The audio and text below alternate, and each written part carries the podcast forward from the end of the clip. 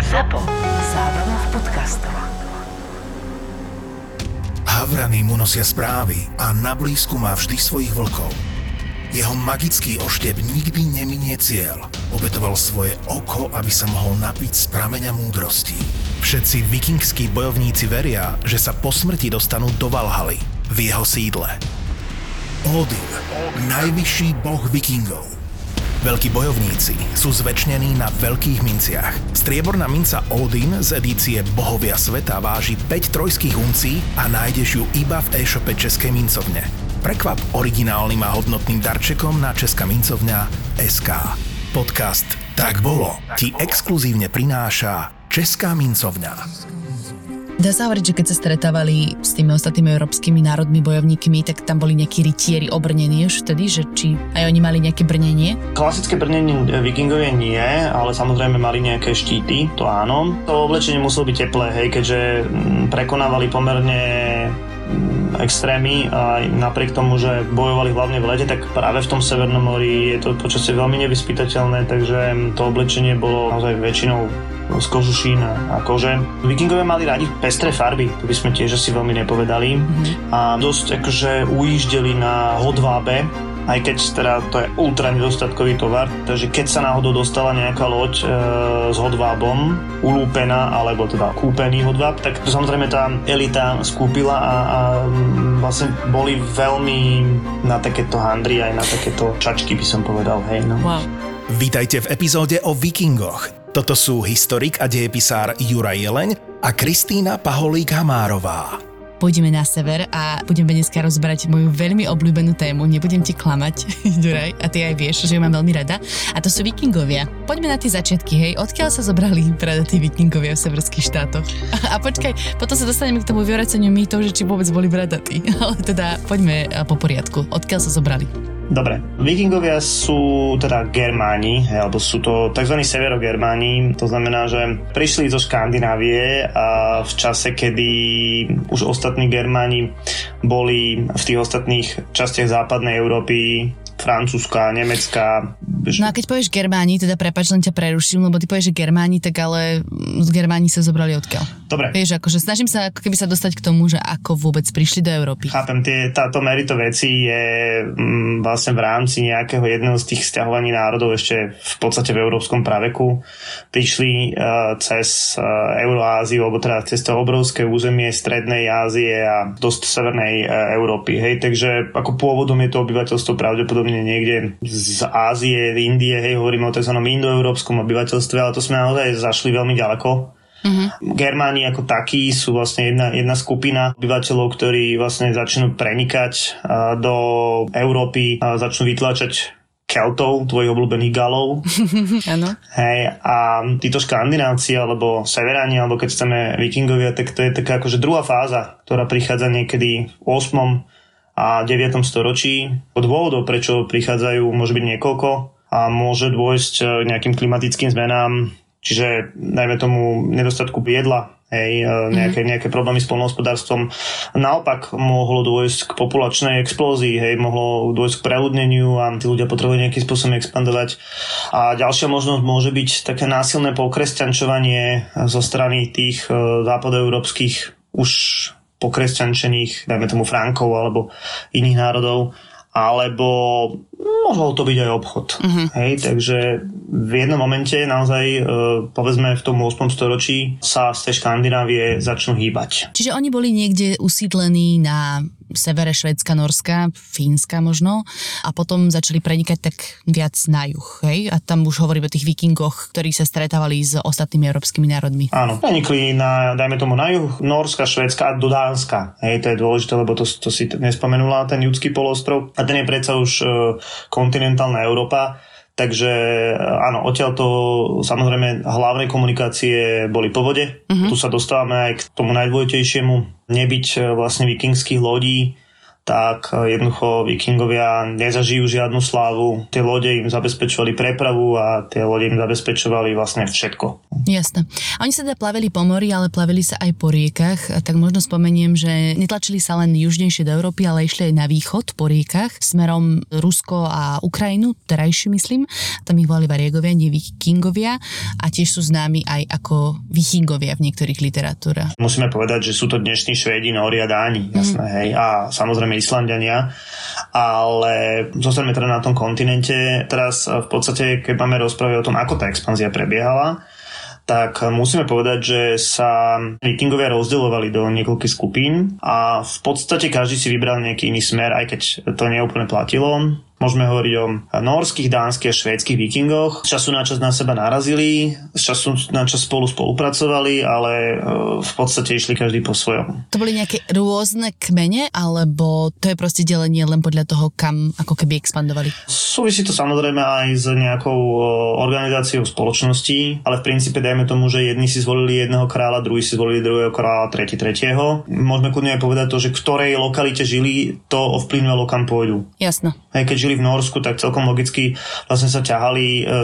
na ich západ, respektíve severozápad, zatiaľ čo tí Dáni sa budú ťahať popri pobreží, dajme tomu Atlantického pobrežia. Mm-hmm. A tí norskí vikingovia, tak to sú tí, ktorých môžeme nazvať aj objaviteľia, aj keď e, ten názov som im dal ja teraz, e, nie, že by teraz to bol nejaký, nejaký uzna, uznávaný medzinárodný názov. Oni teda útočili hlavne na britské ostrovy, do Škótska dnešného, do Irska, založili tam Dublinské kniežatstvo napríklad. Mm-hmm.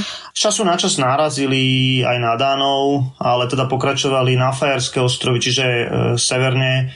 No a v roku 874 obsadili, alebo môžeme kľudne povedať, že pre Európu objavili Island, preto sme povedali, že objaviteľia. Mm-hmm.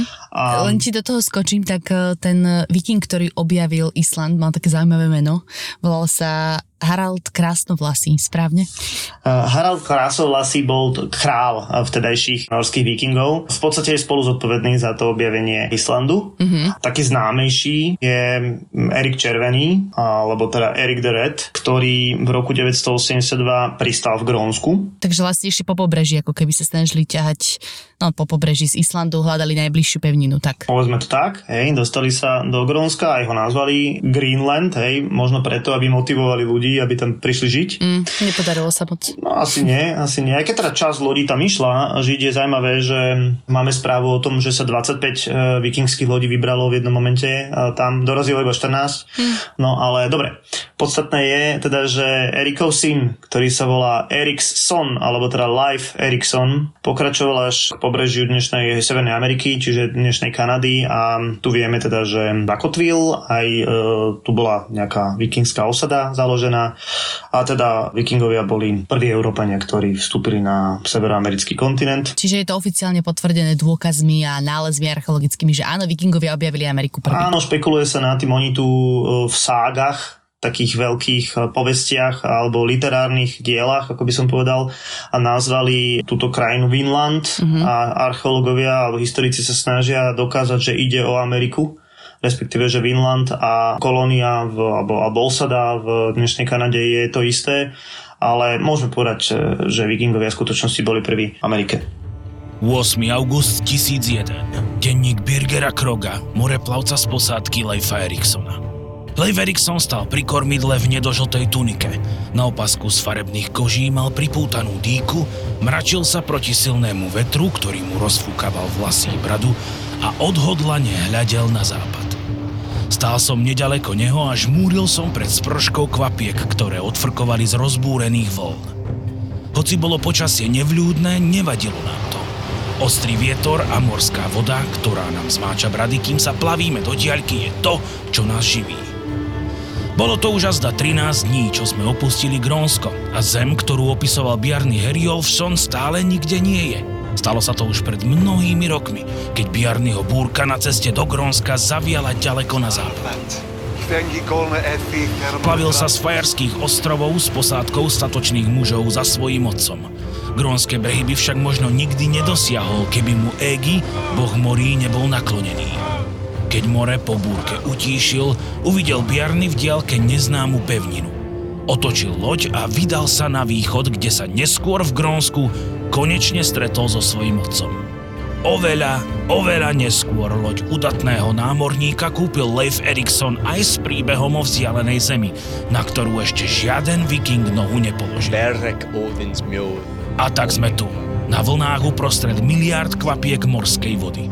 Lebo Leifa ťahala rovnaká zvedavosť, túžba a odhodlanie ako jeho otca Erika Červeného, ktorý ako prvý z nás priplával ku grónskym brehom. Trvalo to azda ešte 3 hodiny, kým sa dračia hlava nášho drakaru otočila jej smerom. Olaf zakričal ako prvý a zaraz sme ju zbadali aj my ostatní. Vinland, zem zelených pasienkov. Bola nejaká šanca, že sa tam vikingovia stretli aj s tým pôvodným obyvateľstvom? My sme si v rámci nejakej vnútornej srandy hovorili, že asi neprišli k pobrežiu a nekričali, že aha, indiáni, lebo však tento názov vtedy rozhodne ešte neexistoval a rozhodne nie je správny, ale teda či prišli do kontaktu s nejakým miestnym obyvateľstvom? Je, áno, to, to je jasné, že Kolumbus ešte nevykrikoval, že je v Indii a 99% áno, archeologické nálezy práve hovoria o tom, že sa stretli s tými Inuitmi alebo teda s tým miestnym obyvateľstvom a tá oblasť kingskej osady je dnes v UNESCO chránená aj teda práve preto, že tu pravdepodobne naozaj došlo ku kontaktom Mm-hmm. Samozrejme, oni, oni tu neboli natrvalo. Prišiel sem ešte brat Leifa Eriksona, a čo týka napríklad toho Grónska, tak vieme, že vikingovia tam boli až do 15. storočia a potom pravdepodobne kvôli zmene klímy tie osady zanikajú tam. Jasné. Čiže ostali najďalej asi na tom Islande. Áno. Tam sa im darilo. Heraldovi krásnom lase a jeho potomkom. Vinland. Zem pastvín.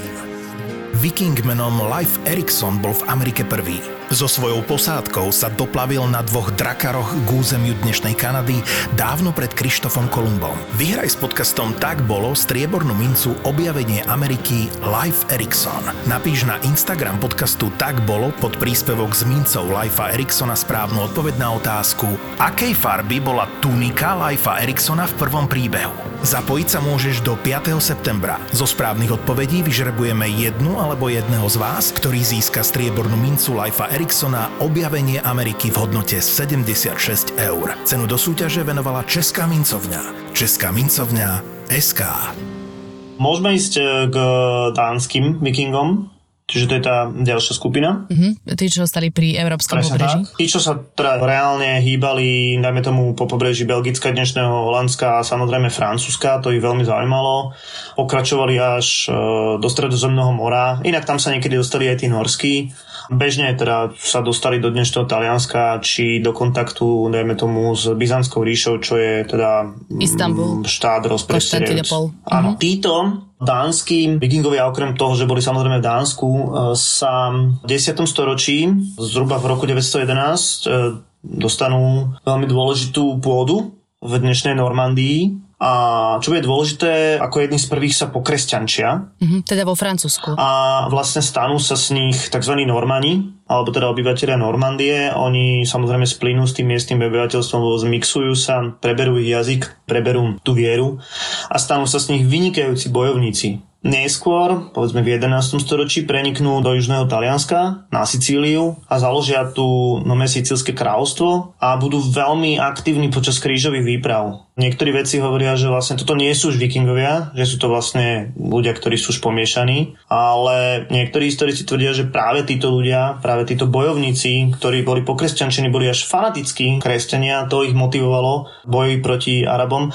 ale teda, že práve tá vikingská krv z nich robila tých vynikajúcich bojovníkov. Tak to je aký multikulty, keď e, teda vikingovia zo severu sa dostali, infiltrovali sa na Sicíliu, akože však tam je veľmi pekne, ani sa im nečudujem, a potom boli najvýznamnejší alebo najlepší bojovníci v krížeckých výpravách na Blízky východ. Hlavne teda počas tých prvých krížových výprav. Dokonca títo potomkovia si založia aj tzv. antiochské kniežastvo, čiže budú mať vlastný štát krížiacký vo mm-hmm. Svetej Zemi, hej, čiže je to možno niekedy problematické ich nazývať vikingami, ale teda minimálne časť krvi kolovala v ich telách. Hej. Uh-huh. A oni vlastne boli aj teda súčasťou tej jedinej úspešnej krížackej výpravy, hej? Áno, áno, áno, áno, určite, áno. No, no vidíš, a keď boli takí objaviteľe, no nemiluj ich, chápeš?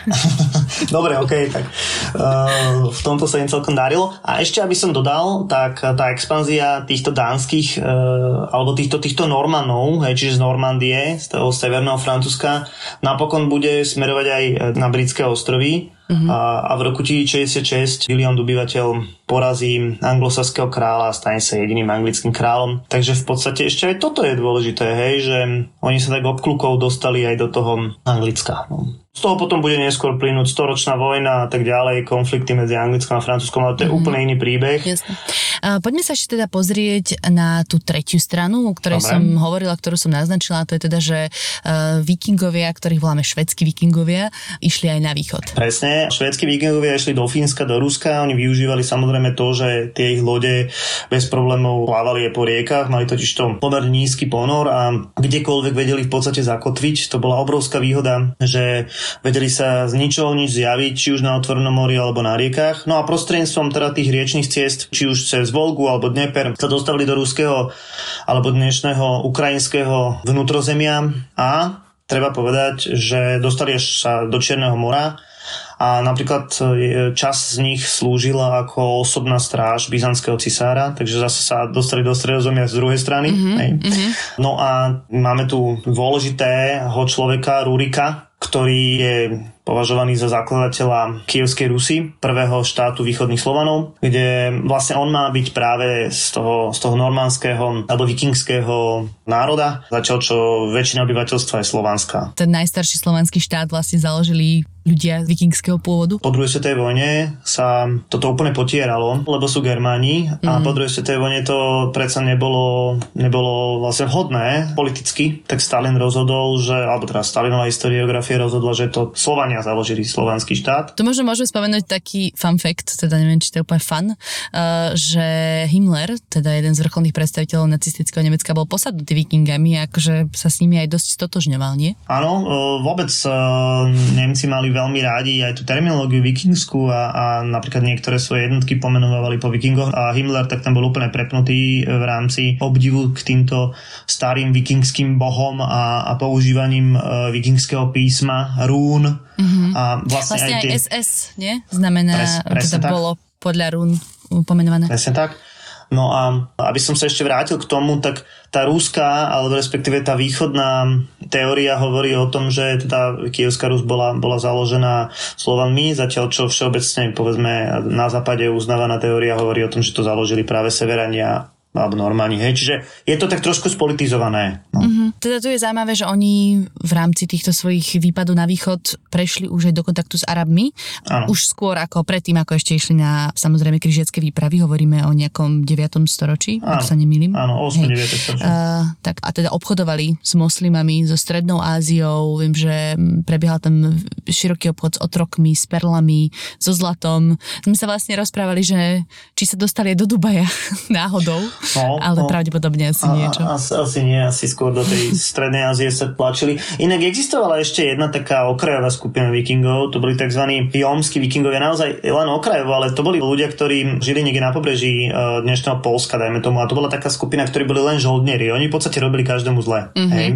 Kto si ich najal. A potom v 11. storočí si ich samotní vikingovia upratali, ale napadlo ma to pri tých uh, otrokoch a pri tom, ako, ako z čoho žili tí vikingovia, tak jedna jedna z vecí bola v skutočnosti je toto, že oni sa nechali najímať ako žoldnieri. Lebo boli dobrí bojovníci. A. No tak zdá sa, že naozaj e, tí vikingovia si podmanili celú Európu, hej, keď si zoberieš, obsadili Anglicko, celá tam Normandia, na severe Francúzska, Kievská, Rus, Sicília a tak ďalej, že sa naozaj rozprchli po Európe, tak kedy hovoríme už o tom, že to nie sú vikingovia, ale sú to Francúzi alebo Nóri. Angličania? Nóri, no, Dáni. Tak sústreďme sa radšej asi na ten, ten sever, hej, lebo dodnes po Francúzsku v Normandii je dialekt, ktorý e, je akože normandský dialekt a stále je tam skupina ľudí, ktorá sa k tomu hlási, ale mm, by som povedal, že to je veľmi okrajové, ale tí Nóri, Švédi a Dáni, hej, proste, že už o nich môžeme hovoriť ako takto, tak e, je to zhruba v 10. storočí, kedy prechádzajú na kresťanstvo. Mm-hmm pomerne teda intenzívne prechádzajú na kresťanstvo. Samozrejme, ono je to vždycky cestou z hora. To znamená, že ten panovník to príjme. Norský král Olaf II bol ten, čo bol kresťan. A jeden e, človek, ktorý by nás mohol zaujať, a to bol Harald Modrozubý v Dánsku. Mhm. To bol kráľ tiež, A hej? To bol král, ktorý zaviedol teda kresťanstvo, takže tiež by som povedal, že vytvoril takú bázu pre dánske kráľovstvo. No, No čo ti to evokuje? Modrozubý. nemôžeš ma nachytať, lebo ja viem. Uh, kráľ the Bluetooth, keby sme ho chceli preložiť. Presne tak? A teda je to inšpirované Bluetooth uh, zariadenie, no, zariadenie, spôsob Prenosu. prenášania informácií, áno, je teda založený na vikingskom modrozubom kráľovi. Presne tak, ten názov a dokonca teda aj to logo je stvorené vlastne z jeho iniciálok, hej, v, tých, v tom runovom písme Harald Modrozuby, Harald Bluetooth, hej, čiže uh, taká hviezdi, hviezdička. Potom severanie, keď budú tú technológiu vyvíjať, tak, tak si to požičajú. No a, a rovnako takto uh, vlastne e, príjme kresťanstvo je Švédsko. V podstate sme stále zhruba medzi 950 až 1000, povedzme 50 Všetky tieto tri krajiny sa tak ukludnia a idú si z času na čas svojou cestou, z času na čas e, spoločnou cestou, hej, ale teda o expanzii sa už v tomto čase v žiadnom prípade nedá hovoriť. A teda, čo je dôležité, tak um, prijali kresťanstvo. To znamená, už nie sú nepriatelia Európy. 4. júl 1062, denník Erika Nigarda, zapisovateľa osudov vikingov. Boli to viacerí vikingskí králi, ktorí nám prinášali kresťanské učenie, ale najviac sa o jeho šírenie zasadil kráľ Tučný Olaf. Jeho život bol pohnutý, ako osud mnohých z nás.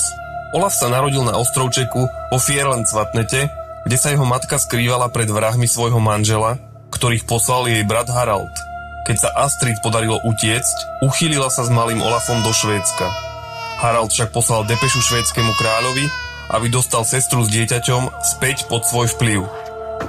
Odvážna Astrid však utiekla znova a dostala sa aj so synom do Kieva. Kým rástol, postretali Olafa rôzne príkoria, dostal sa dokonca do otroctva, ale nakoniec sa vypracoval na vodcu vojska kievského kniežaťa Vladimíra I. Vladimír sa však začal obávať jeho rastúcej sily a vplyvu a tak sa Olaf rozhodol hľadať šťastie inde. Začal žiť životom nájazdníka a keď jeho prvá žena zomrela, oženil sa s Gidou, ovdovelou sestrou kráľa Dublinu. Gida si odvážneho bojovníka Olafa sama vybrala za manžela, avšak musel ju vybojovať v hrdinskom súboji. Chýry o udatnom Olafovi sa niesli krajmi severu až do Norska, kde ľud zdieral neobľúbený kráľ Hákon Sigurdsson. Olaf neváhal, odišiel do Norska a po kráľovej smrti sám zasadol na trón. V roku 997 založil Trondheim, odkiaľ vládol a šíril kresťanskú vieru. Nový kráľ mal v náboženstvo jediného boha veľkú dôveru. Často oveľa väčšiu ako jeho ľud. Kto sa totiž nevzdal pohanských bohov, bol zabitý, zmrzačený alebo musel odísť do vyhnanstva. Kráľovi misionári dokonca ničili pohanské svetine a kňazi mali veľkú moc. So starými náboženstvami zakázali aj sauny, pretože ich církev považovala za hriešne. Muži a ženy by spolu v saune nemali byť nahí. Po smrti svojej druhej ženy sa kráľ Olaf rozhodol oženiť tretíkrát a o ruku požiadal Sigrid, vdovu po švédskom kráľovi Erikovi Víťaznom. Podmienkou sobáša však bolo, že Sigrid konvertuje na kresťanstvo. Ona však Olafovi povedala, že sa neodlúči od viery, ktorú pred ňou udržovali jej predkovia. Olafa to veľmi rozhnevalo a zúrivý ju udrel rukavicou. Keď sa mu Sigrid znovu pozrela do tváre, z očí jej sršali ľad a far. To môže jedného dňa znamenať tvoju smrť, povedala kráľovi. Kráľ Olaf však zomrel až o niekoľko rokov neskôr pri námornej bitke, keď spadol z lode a už nikdy ho vraj nikto nevidel. Poďme na tie lode vikingské. To si hovoril, že teda bolo celkom jedinečné. Napriek tomu, že boli relatívne veľké, aby vydržali, ja neviem, cestu po oceáne, tak boli stále natoľko ľahké, že ich dokázalo tých 50 mužov vytiahnuť na pobrežie. Presne Asi tak. preto boli takí expanzívni, že dokázali sa fakt dostať veľmi jednoducho všade a nemuseli si riešiť transport z korábu na pobrežie. Veľmi dobre si to povedala, keď e, v stredoveku alebo dajme tomu ranom novoveku e, pristane loď pri americkom pobreží potrebuje málo malé člny, aby sa proste prepravili na, na pláž, pretože tá veľká loď sa tam jednoducho nedostane. Táto loď, vikingská, sa dostala relatívne na pláž a vedeli ju bez problémov vytiahnuť kam chceli. Takže toto bolo práve to, čo z nich robilo tých prekvapivých nepriateľov. Taký základný typ sa volá langskip, čiže dlhá loď, Uh-huh. A jeden z poddruhov je napríklad Drakar. To bola teda už trošku menšia loď, ktorá bola, dajme tomu, špecifická na to, že sa naozaj dostala po riekach do miest, Hej, tak to sa napríklad prostredníctvom toho dostali napríklad do Paríža, ktorý je pomerne ďaleko od pobrežia. Samozrejme mala plachtu, dokázala uniesť pomerne teda veľké množstvo tovaru. Taká štandardná loď mala asi 50 ľudí, samozrejme teda bojovníci lomené veslári. Áno. Takže, to z toho hej, boli um, takí vymakaní, že toľko veslovali. Jasné, ves, špo, športovali pritom, hej, plachtili. Boli aj čisto obchodné lode, ktoré dokázali len e, prepravať tovar na ostrove Gotland sa našlo obrovské množstvo arabského zlata, mm-hmm. ktoré tam proste museli nejakým spôsobom doviesť. Takže máme správy vyslovene o obchodných lodiach. Ty si mi spomínal, že vlastne oni boli tak obchodnícky zbehlí, že východoeurópsky obchod úplne prebrali od židovského obyvateľstva, ktoré tam bolo. Áno, áno. Dokázali vytlačiť to šikovnosťou. Mm-hmm. Práve tým, tým, tou rýchlosťou tých lodí a, a tou flexibilitou dokázali obchodovať s jantárom, dokázali obchodovať vlastne tak, ako si povedala, s ľuďmi, s, so zlatom, s dobytkom, hej, takže naozaj vytlačili v tej východnej Európe do toho času veľmi úspešných židovských obchodníkov. Už si mi teda nadhodil fun fact o Haraldovi Modrozubom, Bluetoothovi, tak poďme si povedať nejaké ďalšie vikingské fun facty a možno vyvratiť teda niektoré tie mýty. No, tak e, dobre, asi to už podľa mňa tento mýtus je toľkokrát vyvrátený, že, že to už ľudia vedia, ale rohaté prilby Neboli. A vikingovia nemali. Nie. Je to možno pomilené s Galmi. Uh-huh. Oficiálna teória hovorí o tom, že Richard Wagner, hudobný skladateľ 19. storočia, veľmi romantizoval uh, naozaj toto germánske etnikum a dal im rohy. To, že uh, to boli statní chlapi, o tom sa asi nedá polemizovať, lebo naozaj boli vynikajúci bojovníci. Tá mytológia vlastne zohrávala v ich živote dôležitú rolu. Uh-huh.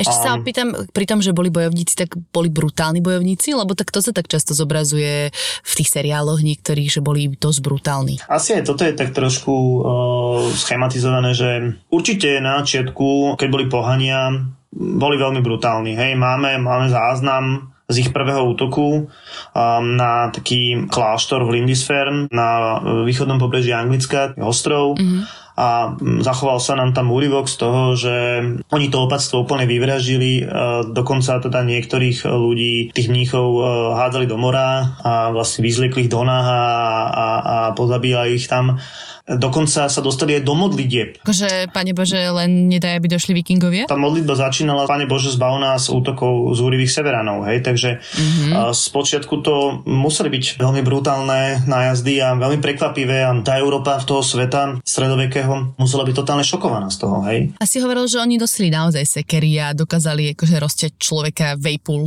Áno, nosili sekery. Čiže rohy nie sekery, áno. Áno. A vieš možno bolo zaujímavé sa pozrieť trošku aj na spoločnosť, aj keď e, treba povedať, že je jasné, že tá spoločnosť sa menila, ale princípe, čo asi ľudia nevedia a, a ono to v tom stredoveku bolo úplne bežné, že veľkú časť populácie tvorili otroci. Aj v tých severských, uh, severských krajinách to by sme si nepovedali, že vlastne oni si v skutočnosti všade brali zajacov a vlastne oni za nich robili tí otroci prakticky všetko, keďže muži väčšinou buď bojovali, alebo teda mali nejaké polia, alebo boli vlastne šlachta. Alebo objavovali. Alebo objavovali. No a zaujímavé, u týchto otrokoch, teda oni tvorili štvrtinu populácie, našli sa hroby, kde kde bol pochovaný nejaký vikingský veľmož a pri ňom množstvo ľudí. Vlastne existuje teória pravdepodobne potvrdená, že pri smrti dôležitého človeka pozabíjali aj všetkých jeho otrokov. Takže toľko k tej brutalite napríklad. Máme správy aj o dôležitých vikingských bojovníčkach, ženách, ktoré bojovali, takže aj toto vec podľa mňa, ktorá nie je úplne známa. No a ďalšia vec, ktorá je zaujímavá, tak um, vikingovia si, tak jak som už povedal, zvolili kráľa, ale čo je zaujímavé, tak uh, už od začiatku uh, si zakladajú akési zhromaždenia plnohodnotných mužov.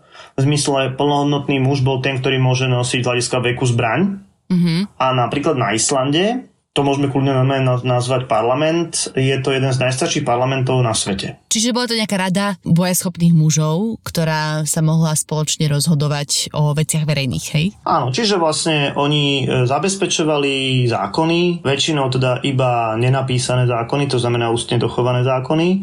A tento král ich napríklad nemohol vôbec obísť, alebo veľmi ťažko ich mohol obísť. Takže aj toto by sme možno nepovedali, že brutálna spoločnosť, ktorá na jednej strane zabíja mníchov a hádže ich nahatých do mora a na druhej strane má proste demokratický prvok vo forme nejakého parlamentu. Ale tak e, nebolo to úplne všade. Ten Island je taký zaujímavý príklad, ale e, nebolo to úplne, že plošne rozšírené teraz, že v každej vikingskej dedine existoval kind of parlament, hej? No taký ako na Islande nie, ale napríklad akože v Norsku existovali také akože kraje, by som to nazval.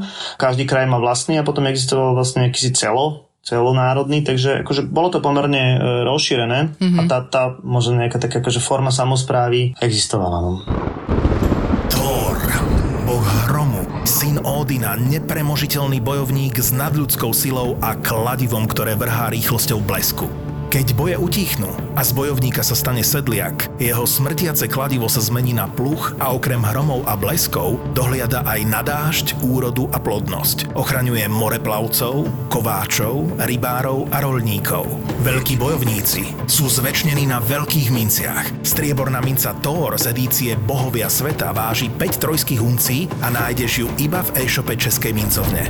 Prekvap originálnym a hodnotným darčekom na Česká mincovňa SK. Dostaneme sa ešte k poslednej časti, ktorú chcem prebrať a to je teda mytológia vikingská, ktorá je veľmi zaujímavá. Severská mytológia je, je ultra známa, objavuje sa v Marvelovských filmoch a sú niektoré notoricky známe veci, čiže, čiže naozaj veľmi v rýchlosti je tam šéf bohov Odin a dôležitý jeho syn napríklad Thor, je tam posvetná komnata uh, Valhalla a, a aj koniec sveta, ktorý sa nazýva Ragnarok. Príbeh Valkyrie Green. Dnes sme do Valhaly priviedli ďalších hrdinských bojovníkov. Vyberali sme ich priamo na boisku a odviedli sme len tých najhrdinskejších, ktorí sa budú pripravovať na poslednú vojnu proti obrom Ragnarok. Krovy zlaté Valhaly sú zo štepov, steny zo štítov, sedadlá z prsných chráničov. Vo vnútri žiadne nebezpečenstvo nehrozí. Vchod strážia vlky a na nebi lietajú orly. Na zlatej streche sály stoja jeleň Eikitrín a koza Heidbrún, ktorej z vemena vytekáme do vina. Tou sa hrdinovia po dni tréningu hostia spolu s mesom z diviaka Sehirmnýho, ktorého je každý večer na hostinu znovu dosť. Hodujú všetci, okrem Odina, ktorý len pije medovinu, avšak krmi svoje posvetné vlky Garyho a Frekyho, teda žravého a nenásytného. Pretože do Valhaly smú len muži, ktorí padli v boji, nechávajú sa starí udatní bojovníci, ktorí sa dožili vysokého veku, na smrteľnej posteli často prebodnúť kopiou. Muži, ktorí sa utopili, putujú do Egiho paláca na dne mora. Iní do Flogvangu, príbytku bohyne Freje, či do Helheimu, ríše bohyne Hel. Bojovníci do Valhaly prichádzajú z Odinovej vôle.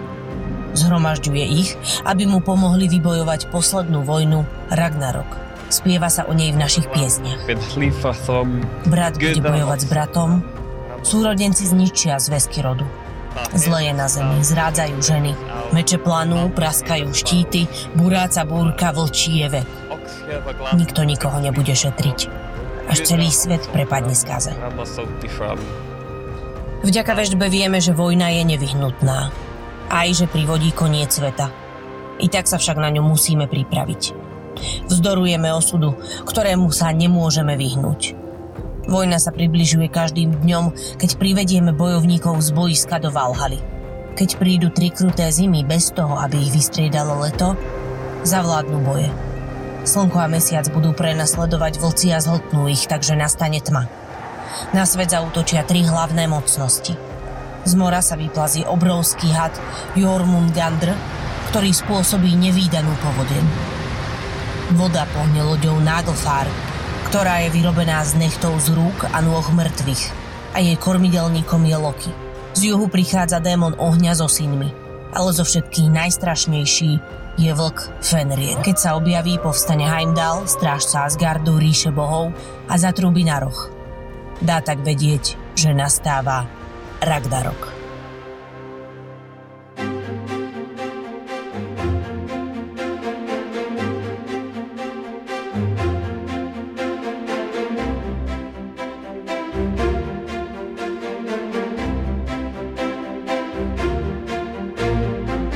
Kultúrne odkazy tentokrát e, sú moja obľúbená časť, lebo ja mám veľmi rada seriály a filmy s vikingskou tematikou. Naozaj tá tematika vikingov je v poslednej dobe veľmi populárna, takže Netflixovské a nielen Netflixovské seriály, ako keby sa s ním podľa mňa aj tak trošku roztrhol pytel. Mm-hmm. Tvoj obľúbený? Moje obľúbené vikingovia, samozrejme. E, Viking- Na prvú Vikingovia? Ragnar a Lagerta, proste to sú moje e, filmové lásky.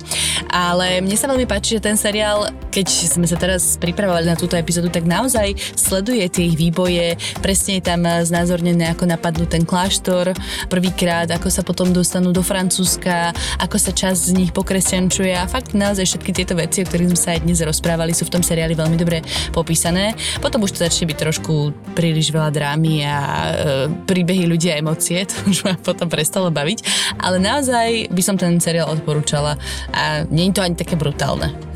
No a práve akože aj do toho Anglicka 9. storočia a bojov Dánov za anglosasmi e, je to The Last Kingdom, novší seriál mm-hmm. si myslím, mm-hmm. a, o týchto vikingoch a, a tiež podľa mňa, podľa všetkého veľmi populárny. Nový film Severan alebo Northman. Dokonca som si pozrela 20-minútový behind the scenes s režisérom a hlavnou postavou, hercom, eh, ktorého meno som samozrejme zabudla, ale je to Severan. A vyzerá to super zaujímavo. Je to práve o tých vikingoch, ktorí tiahli na východ, lebo oni sa teda dohodli, že však o tých vikingoch, ktorí išli popri pobreží Anglická, Francúzska sa už veľa potočilo, ale že o tých východných, ktorí išli presne zakladať Kievskú Rus, eh, tak o tých sa veľa nevie.